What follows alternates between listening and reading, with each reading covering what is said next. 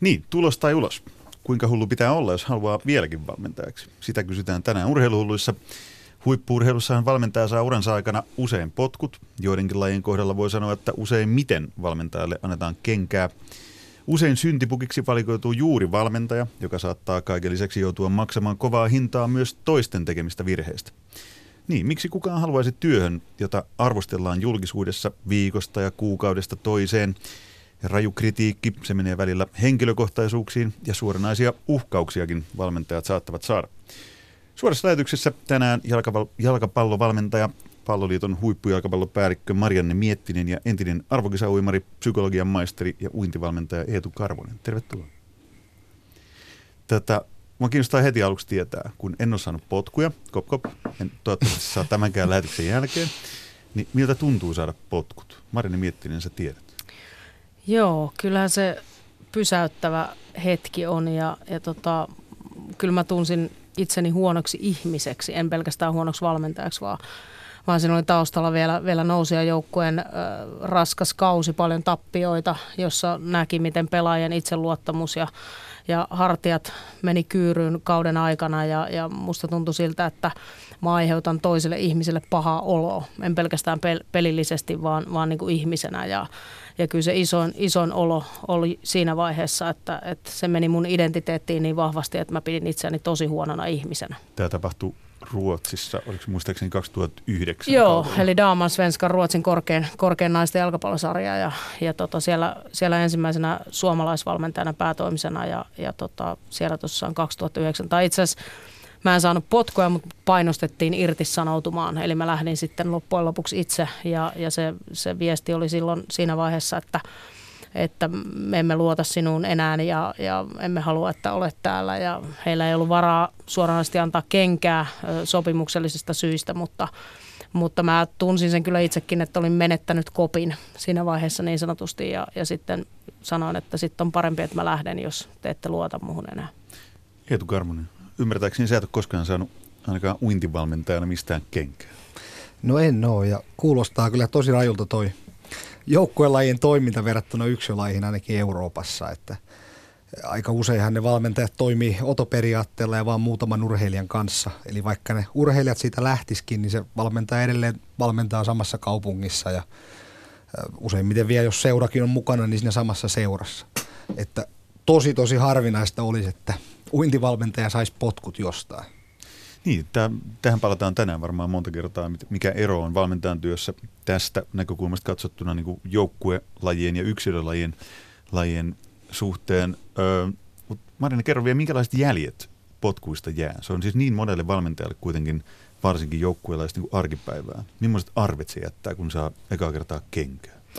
No en mä koe, että mulla tänä päivänä enää arpia siinä olisi kymmenen vuotta sen jälkeen. Mä käänsin sen oikeastaan sitten aika nopeasti niin kuin vahvuudeksi, vahvuudeksi ja lähdin analysoimaan vahvasti sitä omaa työtä ja ymmärsin sen, että, että mun pitää myös oppia ja kehittyä tästä ja, ja myöskin arvioida sitä, että missä mä oon ollut hyvä omasta mielestäni ja säilyttää niitä asioita. Että aika, aika nopeasti se parantumisprosessi meni lähti käyntiin, mutta kyllä siinä niin kuin voi sanoa, että se seuraava kausi valmensin sitten Oland Unitedissa päätoimisesti, niin, niin äh, en pystynyt vielä olemaan täysin oma itseni ja, ja tosi paljon tuli sellaisia deja vu-hetkiä aina ja epäilys, äh, luottamus ei toisiin ihmisiin kohtaan ollut vielä siinä vaiheessa tullut takaisin ja, ja pari-kolme vuotta vielä niin kuin parannuin äh, käytännön tasolla siitä, siitä hetkestä. Mutta enemmän mä koen, että se, se niin kuin, äh, tänä päivänä mä näen sen vaan oppina enkä, enkä niin kuin arpina. Mutta aika monen vaikka nuoren valmentajan ura saattaa loppua lyhyen, katketa todella niin kuin nopeasti niin ensimmäisten potkujen jälkeen. Sellaisia tapauksia tiedetään. Tämä kuulostaa niin hurjan raalta maailmalta. Eetu Karvonen, onko uintipuolella mitään, mitään noin raakaa? Sulla on kokemusta siis ö, Jenkkien yliopistoista, Arabiemiraattien maajoukkueen valmentamista. Tällä hetkellä oot Porin uimaseurassa siellä nimekkäimpän uimarinasi on Matti Matson – niin eikö sulla minkäänlaista potkuuhkaa? Eikö Jenkeissä ole vähän sellainen kulttuuri, että siellä kuitenkin Joo. menestyspaineet on niin valtavat? No kyllä, ja tietysti varmaan isommissa uintiseuroissa Euroopassakin on jonkinnäköinen potkuuhka, mutta harvemmin siellä kuitenkaan tehdään, tai se tulos ei ole niin käsin kosketeltavissa joka viikko, että olisi pelejä koko ajan ja katsojat vaatii, että tulee, tulee tulosta. Niin se sykli on niin paljon pidempi sitten. Niin, kun se on koko vuosi tavallaan tehdään töitä ja siinä ehtii sattuu monenlaista ja kehittää. Niin se, on, se on niin erilainen se konteksti siinä, mutta jos mennään sinne Jenkkilään, missä yliopistouintihan on nimenomaan niin kuin joukkuelaji, eli kilpaillaan toisia yliopistoja vastaan ja niiden yliopistovalmentajien bonuspalkkiot ihan perustuu siihen, että kuinka hyvin se joukkue menestyy, niin kyllähän siellä päitä lähtee joka vuosi. Että jos ei uimari tarpeeksi hyvin tai kehittyy edellisestä vuodesta, niin saattaa käydä jopa niin, että kaikki uimarikin saa potkut, mutta ainakin se päävalmentaja. Kaikille kenkä. Niin, no ajatellaan sitten, että kannattaisi meidän pitää uintijoukkuetta, jos olette noin huonoja. Hmm.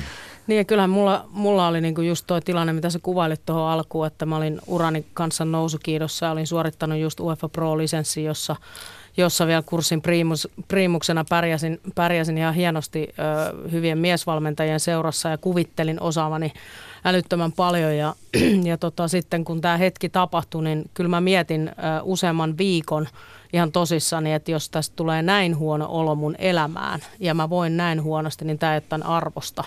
Ja, ja pohdin ihan vakavasti sen valmentamisen lopettamista kokonaisuudessa, mutta, mutta sitten luonteessa on hyvin vahvasti sisällä se, että ei koskaan saa luovuttaa. Ja, ja sitten mä ostin muistikirjan ja rupesin kirjoittamaan siihen asioita, joita mun pitää tehdä paremmin ja missä mun pitää kehittyä. Ja sieltä se paraneminen lähti, että en suostunut antaa periksi.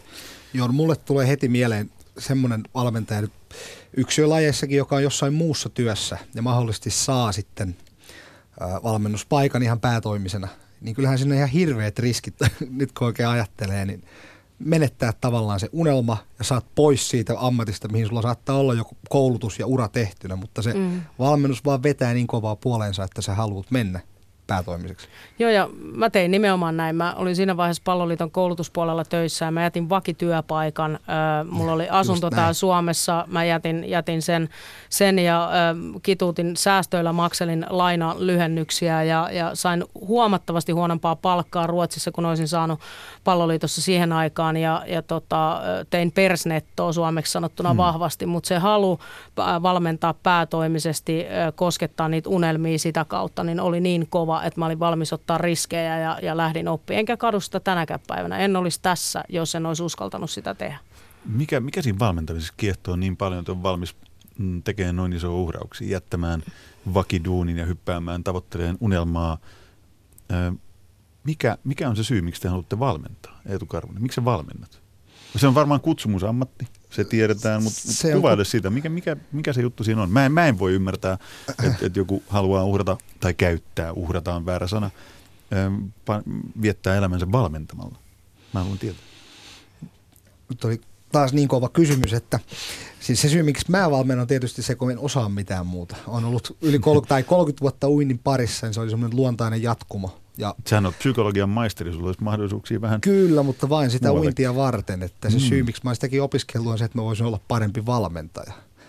Et mä olen ehkä vähän sellainen poikkeustapaus, että mä tiesin jo kymmenenvuotiaana, että mä haluan olla ammattivalmentaja. Ja silloin Suomessa ei ollut uinti ammattivalmentajia. Okay. Aika hurjaa. Mitä silloin tapahtui? Mistä tiesit sen, että kymmenvuotias voi sanoa, että musta tulee uintivalmentaja? Eikö silloin olisi se, että musta tulee uimari, joka voittaa olympiakultaa? No se oli se tie tietysti sinne valmentajuuteen, mutta se oli musta vaan hirveän kiehtovaa, että miten pystyy uimaan mahdollisimman kovaa ja auttaa toisia tekemään sitä. Ja jo silloin muistan sitä, että autoin treenikavereita. Tietyissä asioissa valmentajan tyyliin niin hyvin kuin osasin. Mutta kyllä se, ja just tämä ero, erohommakin ja kuinka tavallaan kortilla nämä päävalmentajat on ja kuinka intohimoisesti niihin tappioihin tai voittoihin suhtaudutaan, niin se vaan kertoo, että kuinka suuri asia se urheilu on ihmisille. Ja se on myös suuri asia meille valmentajille ja me halutaan olla osa sitä. Et se vaan on ikään kuin semmoinen uskonto, jossa vaan haluaa olla mukana, että se elämä on sitten sitä pelkkää urheilua. Eli ei ole vaihtoehto. Mä olen miettinyt, mm. että sä kymmenenvuotiaan kanssa ohjannut, Joo. ohjannut muita pihan lapsia olen. ja antanut taktisia ohjeita. olen, Oikeasti. olen.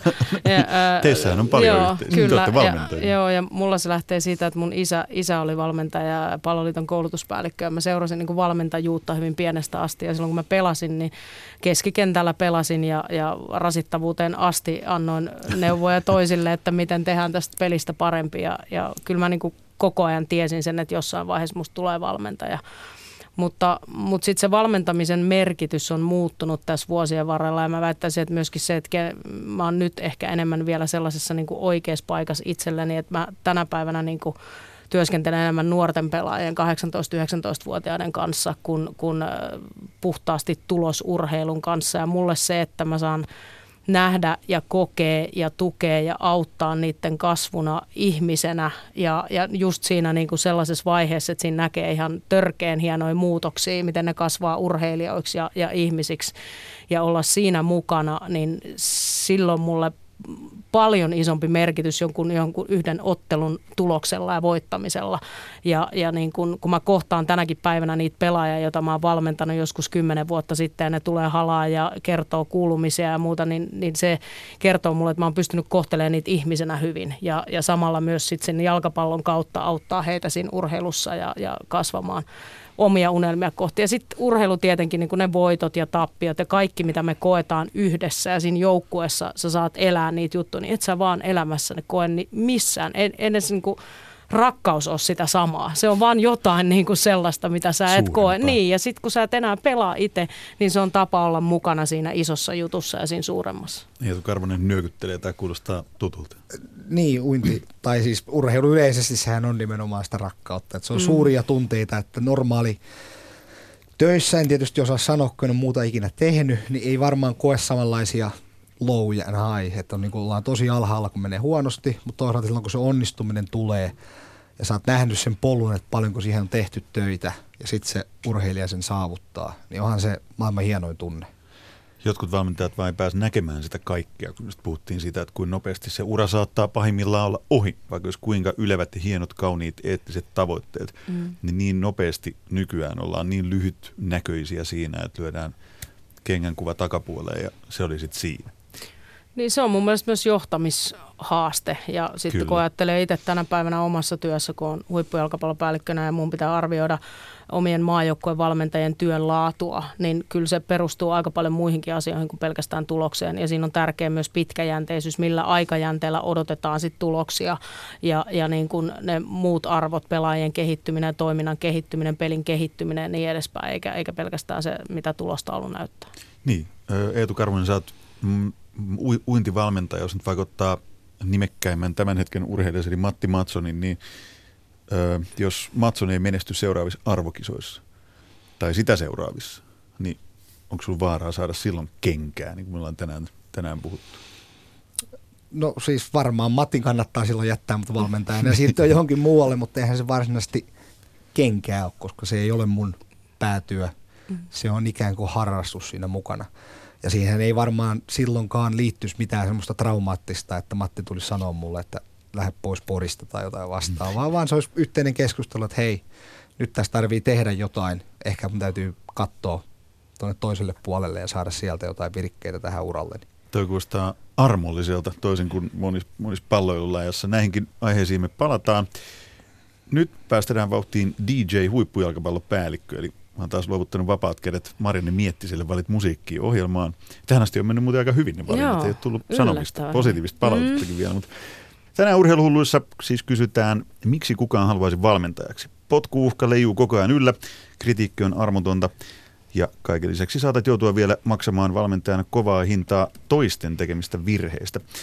Nyt on pakko nostaa yksi iso, omasta mielestäni ainakin liian vähälle puheelle jäänyt epäkohta esiin, eli, eli se mitä kaikkea valmentaja urallaan joutuu, siis huippuurheilun parissa kokemaan.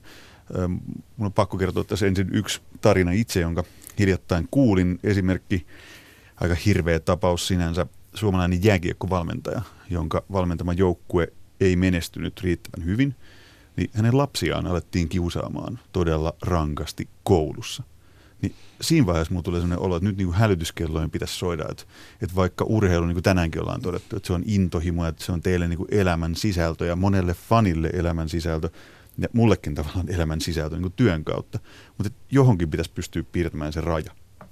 Oletteko te kokenut mitään, mitään negatiivista, kamalaa, kiusaamista tai muut vastaavaa? Marianne miettii. Joo, on. Ja, ja tota, ensin tuohon voi kertoa, että entinen esimieheni Andre Jegles kertoi niistä ajoista, kun hän valmis Djurgårdenissa miesten äh, Alsvenskanin joukkuetta ja he taisteli säilymisestä sarjasta, niin, sarjassa, niin sai uhkauskirjeitä, jotka kohdistuivat myös hänen perheeseensä ja lapsiin ja, ja tosi, tosi vakavia juttuja. Itse en, en niin pahaa ole saanut, mutta ö, tota, 2014 just ennen kuin oltiin lähdössä U20 MM-kisoihin ja joukkue julkaistiin, niin pari päivää sen julkaisun jälkeen oli lähtenyt ruskea kirjekuori meidän toimistolle ja, ja tota, sitten muutama päivä ennen kokoontumista, niin meidän maajoukkueen manageri soitti mulle ja sanoi, että täällä on kirje sulle, että, että tota, tuonko kokoontumiseen vai avaanko tässä. Ja sanoi, että avaa vaan siinä, että, että tota, ei sun tarvista sinne tuoda. Ja hän avaa sen paketin ja, tai ruskean kirjekuoreen ja huutaa siihen puhelimeen, että anteeksi kirosanani, mutta suora, suora versio, että hyi helvetti, täällä on paskaa. Eli, no eli, niin. tota, eli sain paketillisen paskaa. Joku oli sitä mieltä, että paskat valinnat, pelaajavalinnat ja, ja tota, siinä hetkessä niin niin kyllä, kyllä siitä tuli tosi paha olo, että, että itse toivoisi, että, että niin kun asioista pitää ja saa olla eri mieltä ja aina mulla pitää olla valinnoille perustelut tai siihen, mitä me pelataan tai muuta, mutta mä koin, että se meni, meni jopa niin kuin mun identiteettiin, että se meni niin kuin henkilökohtaisuuksiin siinä vaiheessa eikä vaan siihen mun työhön ja, ja tota, tämmöisiä toi kuulostaa etovaltat suorastaan. Eetu mm-hmm. Onko tullut mitään ruskeita kirjekuoria koskaan itsellä? No ei ole, että mun tekemisiä ei ole missään lehdissä eikä kyllä Porin kaduilla tai muuallakaan arvosteltu, että, että vaikka epäonnistumisia aina tulee, niin kyllä ne ihan selkeästi joukkuelajassa on, on näistäkin tarinoista kuulee niin paljon kovempia. Tämä kuulostaa jotenkin sieltä, että yksilölajien valmentajat saa olla hyvällä tavalla niin kuin vähän enemmän rauhassa ja ei, ei ole tätä vastaavaa tämmöistä julkisuuspainetta koko ajan. Selvästi. Tai en, niin, en, niin. niin, mä mietin sitä, että mulla ei siihen ole oikeaa vastausta, mutta mä pohdin, että mistä se voisi johtua. Ja mä mietin sitä, että, että kun yksilölajissa, niin se urheilija kantaa hyvin paljon myös itse sitä vastuuta. Että sitä on vaikeampi eh, ehkä niin kuin sälyttää niin sanotusti sen, vaan pelkästään sen valmentajan niskaan. Mutta joukkuelajissa on hirveän vaikea kohdistaa sitä syytä kenenkään, kun siellä on niin paljon ö, ihmisiä, jotka vaikuttaa siihen tulokseen ja eri, erilaisia syitä. Niin sitten se valmentaja on helpompi ristiinnaulata siinä vaiheessa, vaikka, vaikka ne pelaajat on ihan yhtä lailla vastuussa siitä tuloksesta kuin se valmentaja. Joo, sehän on just näin, että kyllähän yksilölaissa se henkilöityy siihen urheilijaan. Ihan pelkästään vaikka TV-säkin, niin mehän nähdään ne valmentajat koko ajan siellä antamassa neuvoja. Okei, yhden yksilölaissa, niin valmentaja oikeastaan näy mitenkään. Että sitten lähetyksen jälkeen saattaa olla haastattelu, joka näkyy urheiluruudussa mm-hmm. ehkä. Eli se on tosi tosi erilainen paikka olla. Se on ikään kuin siellä taustalla ja ikään kuin se ei myöskään vaikuttaisi niin paljon siihen sen urheilijan tekemiseen. Eikö se olisi jonkinlainen ideaali? Mielestäni se kuulostaa ideaalilta, että miten valmentaja saisi sitten tehdä työtään, olla sitten kuitenkin taustalla. Onko tämä palloilulajassa jotenkin liian valmentajakeskeistä? Mm. Tai että se huomio, onko se ylikorostunut? On. Omasta mielestäni se pitäisi olla just, just näin, että se valmentaja on samalla lailla – tuki ja auttaja ja, ja tota, siinä hetkessä käytössä sillä urheilijalla, kun se tarvitsee apua. Ja, ja pelaajat on ne, jotka kentällä tekee, tekee ne valinnat ja ratkaisut. Ja en osaa sanoa tuohon syytä, että miksi, miksi se näin on, mutta edelleen viittaan siihen, että, että ehkä se on vaikeampi sen takia, löytää niitä. Aina media haluaa tarinoita, media haluaa nostaa ylös sieltä, sieltä niin kuin ihmisiä ja silloin kun se on yksi kasa, yksi joukko, niin se on helpompi kohdistaa siihen, siihen niin kuin valmentajaan se huomio, vaikka se ei todellisuudessa ehkä olisikaan aidosti oikeasti niin, että hän johtaa pelkästään sitä joukkuetta. Niin tarvitaan joku henkilöitymä. Jep. On joukkue, mm. okei se on liian abstrakti, valmentaja on se joukkue, Joo. kun taas yksilöurheilussa urheilija on urheilija. Mm. Niin tavallaan aika yksinkertaista, mutta se aiheuttaa, niin kuin huomattiin nyt, ihan valtavia lieveilmiöitä just joukkueurheilun puolella. Ja kaikkea kirjaimellisesti PASKA sitä itseään, niin kuin valmentaja, niin kuin Marini miettii tässä hyvin kertoi, niin joutuu kokemaan. Miten, tämä on taas näitä helppoja kysymyksiä, niin kuin mm.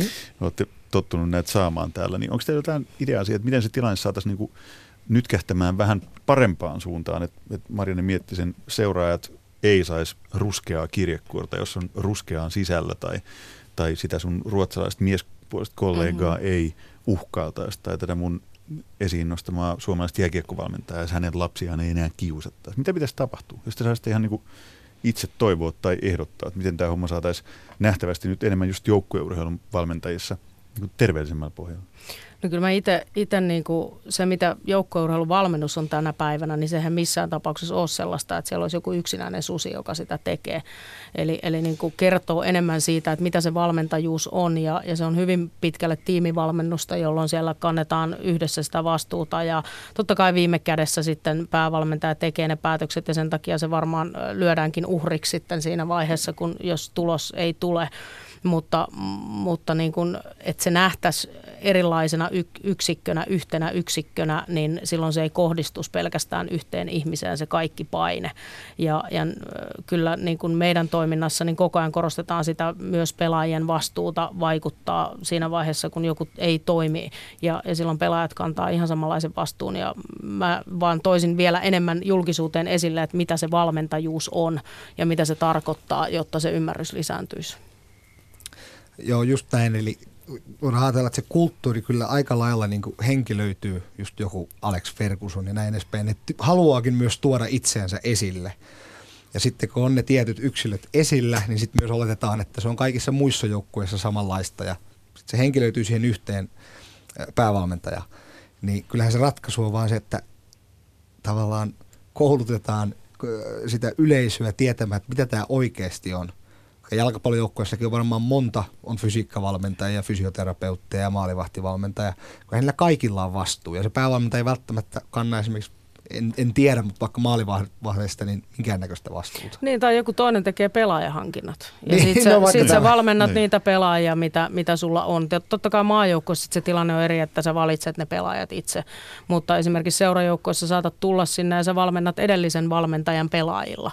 Ja, ja mikä se vastuu siinä vaiheessa on siitä tuloksesta esimerkiksi. Ja edelleen korostan myös sitä johtajuuden vastuutta siellä niissä ihmisissä, jotka palkkaa niitä valmentajia ja miten he tuovat esille sen tiimivalmentamisen äh, niin kuin metodin seurassa ja, ja mitä, millaisia odotuksia sille valmentajille ladataan ja miten se tuodaan julkisuuteen, niin se on, se on tosi tärkeää. Minkälaisia odotuksia yksilö urheilun valmentajalle ladataan? Nyt sä oot vaikka mennyt Poriin, jatkat siellä, siellä töitä, niin, niin joukkojeurheilun puolellahan se on tätä tulos tai ulos, mistä lähdettiin tänään liikkeelle aika selkeästi, niin onko sulla samanlainen niin kuin isompi kehys siellä takana, että tässä ja tässä ajassa pitää saavuttaa näiden ja näiden uimarien kanssa tiettyjä tuloksia, tai sitten tiemme eroavat? Ei, ei missään nimessä, että Tämä kuulostaa ihanan terveelliseltä. Niin, no se on, se on, että melkein tärkeimpänä on se, että ne urheilijat viihtyy siellä ja kaikki mitä me tehdään on humaania ja mä en nimenomaan yritä vaan saada tulosta millä tahansa tavalla sieltä. Että ainoita tapoja, mitä mä näkisin, että mä saisin potkut, niin olisi, jos mä pakottaisin heitä tekemään jotain, mitä he ei halua sen tuloksen nimeä. Mm. Tämä kuulostaa mulle niin vieraalta, mutta samaan aikaan mä oon myös ollut Jenkeissä, jossa on nimenomaan puolustussysteemit ja ne valmentajat on tilivelvollisia siitä menestyksestä, niin kyllähän siellä sitten näkee, että minkälaisia keinoja käytetään siihen menestyksen saamiseen. Ja minkälaisia, luul... minkälaisia keinoja siellä käytetään? Niin, mä luulisin, että ne on aika samoja kuin joukko-urheilussa, eli huutamista, pakottamista – ja semmoista niin kuin pelon ilmapiiriä, koska heillä on my- myös joku uhkaus siinä, että jos et sä ui hyvin, me otetaan sun stipendi pois, sä et saa yliopistokoulutusta. Mm. Ja se on ihan realiteetti siellä. Ja siinä ei paljon auta, vaikka se valmentaja valmentaisi huonostikin, jos et sä suoriudu, niin sitten se joudut ulos. Ja tämmöinen kyllä puuttuu ihan täysin suome- suomalaisesta ainakin uintivalmennuksesta, että meillä on tietyt tavoitteet, mitä me yritetään koko ajan päästä lähemmäksi. Ja oikeastaan se tärkein asia siinä, että ne uimarit jatkaisi uimista, niin me kyllä päästään niihin tavoitteisiin. Ja niin kuin kaikissa lajeissa Suomessa, niin se ongelmahan on dropout, eli koska ne tippuu siitä lajista pois, niin me ei ikinä saavuteta sitä potentiaalia, mitä siellä olisi otettavissa. Niin, mä mietin sitä, että jollain tavalla mä ymmärrän sen ja itsenikin siinä tilanteessa, kun, kun pyydettiin irtisanoutumaan, että kun mä olin menettänyt sen kopin, niin on helpompi vaihtaa se valmentaja kuin 20 pelaajaa.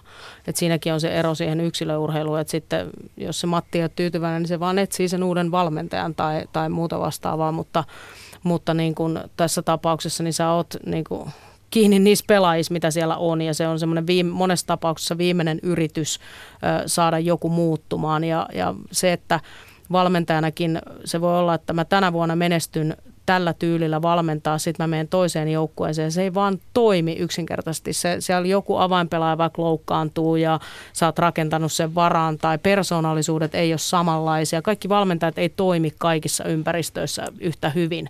Ja, ja silloin, silloin niin kuin jos se on hyvin perusteltavissa se valmentajan vaihto, niin, niin joskus niitäkin pitää vaan yksinkertaisesti tehdä. Ja se ei välttämättä ole sen isompi dramatiikka, vaan sen, että itsekin kokee, että tämä mun viesti ei mene läpi näille ihmisille jostain syystä tai tämä mun metodi ei toimi mutta, mutta sitten, että kuinka nopeasti sitä paniikkinappulaa painetaan ja, ja millä perustein, että on, riippuuko se rahasta ja, ja vaan siitä, että nyt, nyt niin kuin media, media tota, syytää painetta tai katsomot rupeaa tyhjenee ja sen takia annetaan se, se potkut, ettei uskota sen valmentajan työhön, vaan onko se oikeasti niin, että, että se ei vaan nyt enää löydä keinoja saada, saada sitä joukkuetta samalle sivulle. Niin aika harvoinhan potkuilla ainakaan lyhyessä janassa niin saadaan mitään äärimmäisen isoa tai positiivista muutosta aikaan. Että se ei tunnu olevan mikään muu kuin hätäratkaisu, joka on tehty sit useimmiten niin kuin taloudellisin tai muin kuin sit niin kuin pitkäjänteisen kehityksen, mistä tekin nyt tässä koko ajan puhutte. Niin, paitsi Ole Gunnar Solskjaer, mm. nyt Manchester Unitediin ja, ja tota, aivan hurja määrä voittoja Johan, sen jälkeen. Niin, ja se ehkä kuvastaa sitä just, että pelkästään se ilmapiirin muutos niin, niin vapautti sen joukkueen, että, että siihen tilanteeseen varmaan kaikki olisi ollut parempia kuin murin jo jos nyt niin kuin karrikoidaan. Ja, ja tota, Mäkin olisin pärjännyt futisvalmentajana. Niin, niin. Täällä niin. mun studiossa niin on kaikille hyvä olla, eikö se ole? Kyllä. niin, niin se... soittaa Manchester didn't GMltä. Joo, mutta si- siihen tilanteeseen niin, niin se onnistui se muutos. Ja, ja sitten tiedä toimiiko se enää pidemmällä aikavälillä. Ja tämmöisiä valmentajiakin on olemassa, jotka on hyviä äh, potkun jälkeisiä valmentajia, jotka on niin tosi nopeasti aikaan, tuloksia aikaan saavia ihmisiä, jotka tuo energiaa sinne koppiin ja, ja pystyy muuttaa sen ilmapiirin nopeasti. Ja sillä, sillä saada ne tulokset aikaiseksi, eikä ehkä niinkään se, suurilla pelillisillä muutoksilla, äh, mutta, mutta tota, mm. Jo näin mäkin sen ajattelisin, että jos sulla on kuuden kuukauden kausi ja kolmen kuukauden kohdalla vaihtuu valmentaja, niin eihän siinä niin kuin, nehän edelleen pelaa sen edellisen valmentajan opeilla ja treeneillä. Mm. Se toinen vaan tuo jotain uutta siihen sitten, jos siitä saadaan jonkinnäköistä menestystä. Eli voisi sanoa, että siinä vaiheessa sen valmentajan täytyy katsoa itse, että mikä tästä puuttuu, jos ne pelaajat rupeaa sen jälkeen menestyyn, kun se valmentaja vaihtuu. Saitteko kiinni Kyllä, tässä? Joo, ehdottomasti, joo, just kyllä, näin. Kyllä, kyllä. ehdottomasti. Tätä, äh, meillä on aikaa sen verran. Mä haluan käsitellä teidän kanssa vielä yhden, yhden aiheen. Uskallat, uskallatte sitten suositella valmentajan uralle lähtemistä? Eetu Karvonen, sun esimerkki ainakin kertoo, kun ei ole välitöntä potkuuhkaa, niin kuin monilla joukkueen valmen, valmentajilla on, niin uskallatko suositella jollekin, joka miettii nyt, että mä haluan muuten valmentajaksi, tai sille jollekin kymmenvuotiaalle, joka Porissa parhaillaan uimahallissa opettaa muita uimaan? Niin, no mun ajatuksen juoksu siitä on se, että jos on joku haave ja unelma, mitä haluaa tehdä, ja sitten pääsee siihen asemaan, että saa tehdä sitä, niin ei koskaan tunnu siltä, että töissä. Eli ehdottomasti, jos haluaa valmentaa ja se on oikeasti se palava intohimo siihen, niin ei muuta kuin tekee sitä. Oli se sitten joukkueen laajassa tai yksilön laajassa. Aika epä, epävarmalle polulle kuitenkin joka tapauksessa astuu. Varmasti, mutta jos on intohimo ja on valmis myöskin kehittyyn siinä ja oppii joka virheestä, mitä tekee, niin lopulta kuitenkin varmasti saavuttaa tavoitteensa. Marini Miettinen, nyt Ky- saat pitää mainospuheen palloliiton puolesta. Tervetuloa meille töihin kaikki innokkaat valmentajat, te siellä te kymmenvuotiaat, joita me vähän skauttaamme jo, mitä säkin olet pihapeleissä ollut. Tota, Miten se markkinoista myysit no, sitä, viittaan, että miksi kannattaa ryhtyä Niin, mä viittaan ensin siihen, että tuossa puolitoista viikkoa sitten olympiavalmentajan seminaarissa oli luennoitsemassa semmoinen tut, äh, henkilö kuin Sergio Lara Bersial, joka on tehnyt tutkimuksen siitä, että millaisia ovat serial winners, eli sarjavoittajavalmentajat, olympia- tai mitallin tai MM-mestaruuksiin coachaneita coacheja. Ja, ja tota, siellä on monta mielenkiintoista asiaa, mitä sieltä nousi ylös, mutta, mutta yksi, yksi on se, että pitää olla paksu nahka ja joustava sydän. Ja, ja toinen, toinen on se, että usko optimismi siihen, että aurinko nousee aina ja huomenna on uusi päivä ja kyky sietää niitä vaikeuksia. Ja, ja tota, Mutta sitten kolmas on semmoinen, että, että mikä on tärkeä, minkä mä oon oppinut myöhemmällä, että jotta tätä työtä kestää tällaisena, on hirveän tärkeä, että sulla on elämässä muutakin ja sun muun elämä on hyvässä tasapainossa ja sun identiteetti ei kaadu siihen, että voitetaanko me vai hävitäänkö me yksi peli. Ja, ja tämä oli myös näissä korostu, että nämä ihmiset oli, heillä oli muu elämä ja uskalsi olla armollisia myös itselleen ja pitää huolta omasta jaksamisesta ja se on tässä työssä tosi tärkeä, koska sitä kuraa välillä tulee, mutta silloin kun arvot on kohillaan ja elämä on tasapainossa, niin tämä on aivan huikea ammatti. Justhan te puhutte siitä, että, että kun tähän laittaa koko, siis tuon valmentamiseen laittaa koko sielun peliin ja se on vähän niin kuin koko elämä ne, tuonne elämän hienoimmat kiksit, niin se on vähän ristiriitaista. Sitten pitäisi olla kuitenkin joku muu elämä, joka kuitenkin määrittää sun identiteettiä eikä se valmentaminen. Tehän olette ihan niin kuin valmentajia isolla b molemmat. Sen niin. kuulee kaikista, kun on puhunut teidän kanssa niin kuin kolme varttia, niin huomaat, että tehän olette nimenomaan valmentajia. Niin miten se pystyy mukaan määrittelemään itsensä niin, että mm, nyt määrittelenkin itseni jonain muuna kuin valmentajana, kun se on teidän intohimo? Niin, no mulla on itsellä hyvin paljon vaikeuksia sen, mm. sen kanssa, että kyllä jos mun uimarilla menee huonosti, niin en varmasti nuku seuraavina öinä. Että se jää vaivaa mua ja koko ajan nyt pohtia, että okei, mitä tässä täytyy tehdä, että tämä homma lähtee oikeaan suuntaan. Mutta kyllä sitten isompien pettymysten kynnyksellä niin yleensä ymmärtää, että tämä on kuitenkin vaan urheilu. Et sehän näissä kaikissa uhkailuissa ja muissa on niin hauskaa, että kun tämä on vaan urheilua. Että kyllähän kaikki muu on elämässä paljon paljon tärkeämpää. Mm, ja jos se oikein sit, pilkotaan. Jos sitä oikein niin kuin pohtii, pohtii ja sitten kun pystyy asennoitumaan siihen niin, että tämä on vaan kivaa ja tietää, että okei kaikki muukin yrittää olla tässä niin hyviä kuin mahdollista, niin joskus vaan epäonnistuu.